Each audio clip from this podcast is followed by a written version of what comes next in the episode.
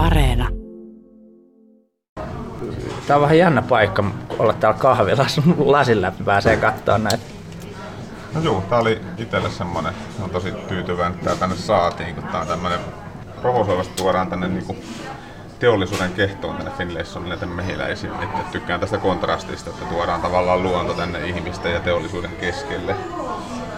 Että... Ja ehkä eläimet, jotka on monille vähän silleen, että saattaa olla vähän herättää jännitystä tai, tai ällötystä jopa. No joo, onhan se vähän tunteita herättävää ja sitten sanotaan, että hyvin kauas me ollaan näistä tultu, että uskallan sanoa, jos kymmeneltä ihmistä kysyy, että onko nämä mehiläisiä vai ampiaisia, niin puolet vastaa melkein väärin. Että Joo. Tämä on kiva vähän herätellä tällä tavalla tuomalla tähän ihan sentin päähän katsojan nenää. Mikä toi on tuohon lasiin on tullut tämmönen jälki?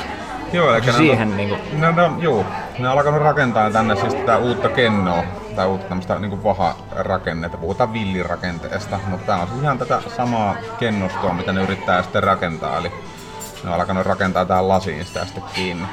Sama yes. näkyy tuolla ylhäällä. Sitten on jonkun verran tämmöistä iiritorakennetta kehin ulkopuolella.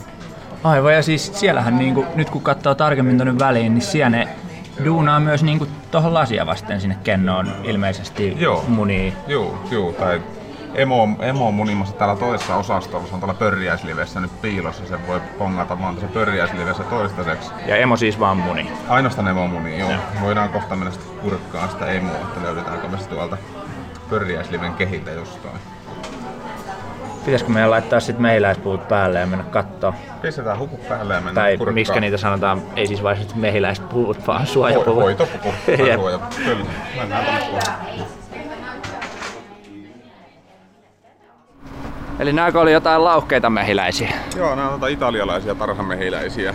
Ja tota, omista mehiläistä, kun nämä tänne valinnut, niin on vielä kaikkein lauhkeimmat yksilöt tänne ottanut. Ja italialainen tarhamehiläinen niin hyvin helppo hoidettava rodulle tyypillistä. On tämmöinen hyvin kesymäinen, kesymäinen olemus, eivät ole kyllä juuri ihmisen kimpusta ja kimpussa ja eivät sitten ihmistä pidä oikeastaan juuri yhtään minä, eivät uhkana sitten pidä. Ainoastaan silloin saattaa tulla osuma. Okei. Okay.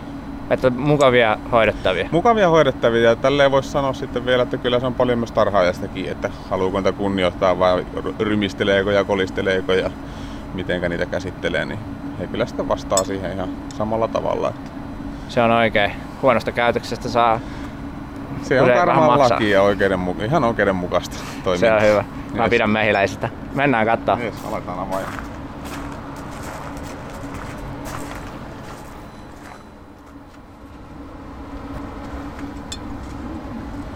Ja ihan rauhallisilta mehiläistä ainakin toistaiseksi vielä vaikuttaa. Joo, ei ne meistä välitä, että eivät koe meitä uhkana, vaikka keli nyt ei ole ihan, ihan niin kuin morsia, mutta... Se sanoi, että sateella ne saattaa olla vähän vihaisempi. No joo, se on helppo ymmärtää. Se on vähän niin kuin rinnastettavissa siihen, että joku tulisi sun kotiin kylään ja se kyläily tapahtuu siten, että se avaa katon ja sitten kun se vieras tulee sisään ja alkaa sataa vettä sisään, niin kyllä vähän kiukuttaa enemmän. Että... Eli kyllä näissäkin näkee, että sitten kun aurinko paistaa ja tota, lämpimät kelit, niin kyllä nämä on entistä lepposammalla täällä sillä. Eli sä teet niin kuin tarkastuksena aina vähän väliä? Joo, tässä on hyvä käydä 9-10 päivän välein vähän vierailemassa ja katselmasta, mitä näitä kuuluu. Että sillä säännöllisellä pesävierailulla pyritään sitten estämään tuota parveilua, mikä on lähinnä mehiläisten tämmöinen luontainen lisääntymistapa. Ja kun sen tekee 90 päivän välein, niin se parvi ei ehdi sieltä pesästä karata, jos he ovat parveilemaan mahdollisesti lähdössä. Ja parveilu, se ei ole hyvä juttu.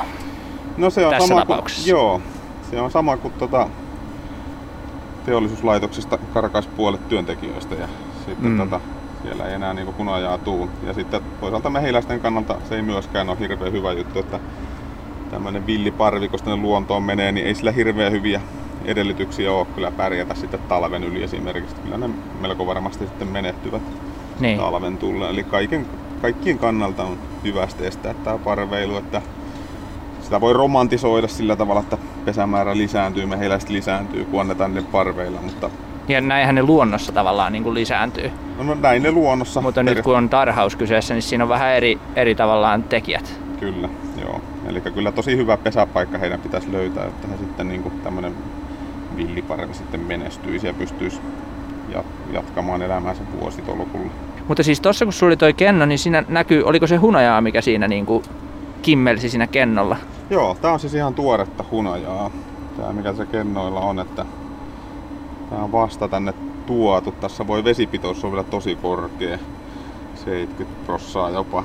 Ja tota, meillä sitä haiduttelee sitä vettä tuosta medestä pois. Ja sitten kun se on niin tarpeeksi kuivaa, mikä tarkoittaa, että se vesipitoisuus on semmonen, sanotaan alle 20 prossaa, niin siinä vaiheessa ne peittää sitten se vahakannella. Vähän niin kuin ne peittosikiöt peitettiin vahakannella, niin samalla tavalla sitten sulkee sen valmiin hunaja ja se näyttää sitten tältä tää valmis hunaja, että se on niinku peitetty tuolla vahakannella ja sieltä siellä on sitä hunajaa tuolla sisäpuolella.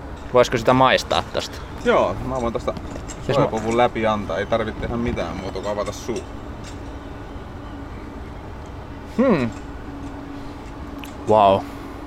Ehkä parasta hunajaa, mitä mä oon koskaan syönyt. Tää on niin sanottua lähiruokaa. Toi on siis uskomattoman hienon näköinen tommonen, tommonen rauhallisesti liikkuva massa tai matto noita mehiläisiä tässä kennon päällä. Joo, tässä niin näkee hyvin, että ei niitä... siivet tolleen kimaltaa tuolta sieltä täältä. Kyllä. Näkee hyvin, että ei meidän läsnäolo heitä tässä niin mitenkään häiritse tai haittaa. Että ovat hyvin, hyvin rauhallisia. Ne on tässä mattona näiden peittosikiöiden päälle ja pitää sitten näitä, näitä peittosikiöitä vaan lämpimänä. Se on heidän tehtävät tässä tällä hetkellä. Mitäs täällä nyt tapahtuu, kun nämä tälleen himmailee täällä hunajan lähestöllä, esimerkiksi noitossa? Siinä käydään jonkunnäköistä keskustelua. Siinä ne hiplailee kasvot vastakkain toisiaan. Ja sitten toisaalta siinä varmaan nautitaan tuossa hunajasta, joka me äsken vähän hörkittiin tuolta myöskin esille, niin siinä on Noin Vetääkö ne vähän niin kuin omasta kuormasta välillä? Joo, kyllä ne syö. Tuossa näkee tuo pitkä, pitkä punainen liuskat, mikä tuo tulee, niin se on tosiaan mehiläisen kieli, se on hyvin pitkä. Siinähän ne lipovat tuota hunajaa. Joo. No nyt ne vähän innostuu, mä menin liian lähellä. Joo, tossa näkee hyvin tää, tää mehiläinen. Niin Tulikin mikrofonin päälle. Se tuli mikrofonin päälle. Miksi se tuli mikrofonin päälle, niin se pitää mustaa uhkana. Eli mehiläiset ei tykkää mustasta väristä. Okei, okay, mä otin ihan väärän, väärän värisen tuota mikrofonin suojan mukaan. Joo, sen, sen takia meillä on nämä valkoiset tota, mehiläisatopuvut. Entäs meidän kuningatar? Katsotaan. Kuningatar ei vielä, ei ole vielä näkynyt. Kokeillaan seuraavaan kehään. Eli kuningattaria on vain yksi ja se on täällä ollut koko kesän sama kuningatar, eikö niin? Joo, sama kuningatar on pysynyt vallassa ja pesässä on tosiaan vain yksi, yksi kuningatar aina kerrallaan ja sitten kuningatar voi vaihtua useastakin syystä, että jos sille käy haaveri, se kuolee jostain, jostain syystä, niin meillä voi itse rakentaa sitten tai kasvattaa itselleen sitten uuden, uuden kuningattaren. Ne rakentaa Siellä sen. se on. Joo. Se oli helppo nähdä tosta, se oli vähän avaralla. Sieltä löytyi, joo. Eli sillä on tuota, tosiaan... Vähän on vielä sinistä maalia selässä. Joo, mehiläistarha merkkaa ton kuningattaren selkäkilven monesti. Se helpottaa sen löytämistä ja sitten kertoo vastaavasti myöskin sen iän, että kuinka vanha toi kuningatar on. Ja tosiaan se helpompi pongatakin sitten, kun sillä toi maali tappaa, mutta monesti ne sitten tolle itse putsaa sen, hankaavat sen pois.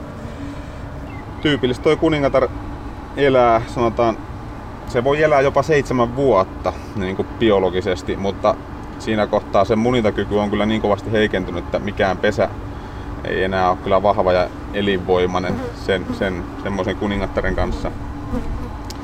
Eli se vallanvaihto tapahtuu jo vähän aikaisemmin. Joo, vallanvaihto tapahtuu aikaisemmin ja se tapahtuu tämän niin kuin mehiläispesän yhteistuumin. Eli nämä kyllä yhdessä sitten toteavat, että hei, että kyllä tämä meidän hallitsija nyt pitää kaunis sanottuna viedä saunan taakse ja kasvattaa meille uusi. Eli ne itse toteaa, että tällä yhteiskunnalla ei ole sitten niin elinedellytyksiä enää nykyisen kuningattaren kanssa, niin he sitten päättävät hankkiutua sitä eroa.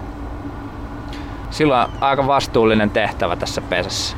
No se on, se on niin kaikkien äiti ja sitten vastaavasti sen erittämät feromonit ohjailee koko pesän käytöstä. Että kuinka laiskoja, kuinka kiukkusia, kuinka lempeitä nämä mehiläiset on. Että se ohjailee koko pesää. Ja, mutta sitten vastaavasti voidaan myös sanoa näin, että vaikka se on pesän matriarkka ja vastaa tästä pesästä ja on ikään kuin kuningatar nimensä mukaan hallitsija, niin silti se on ihan täysin orjana näille työmehiläisten, työmehiläisten muodostamalle niin kuin superälylle, tämmöiselle demokratialle, jos haluaa käyttää tämmöistä inhimillisempää sanaa, niin nämä kyllä sitten loppujen lopuksi määrittelee, että onko, onko tota hallitsija kykeneväinen suorittamaan ja hallitsemaan tässä, tässä valtakunnassa.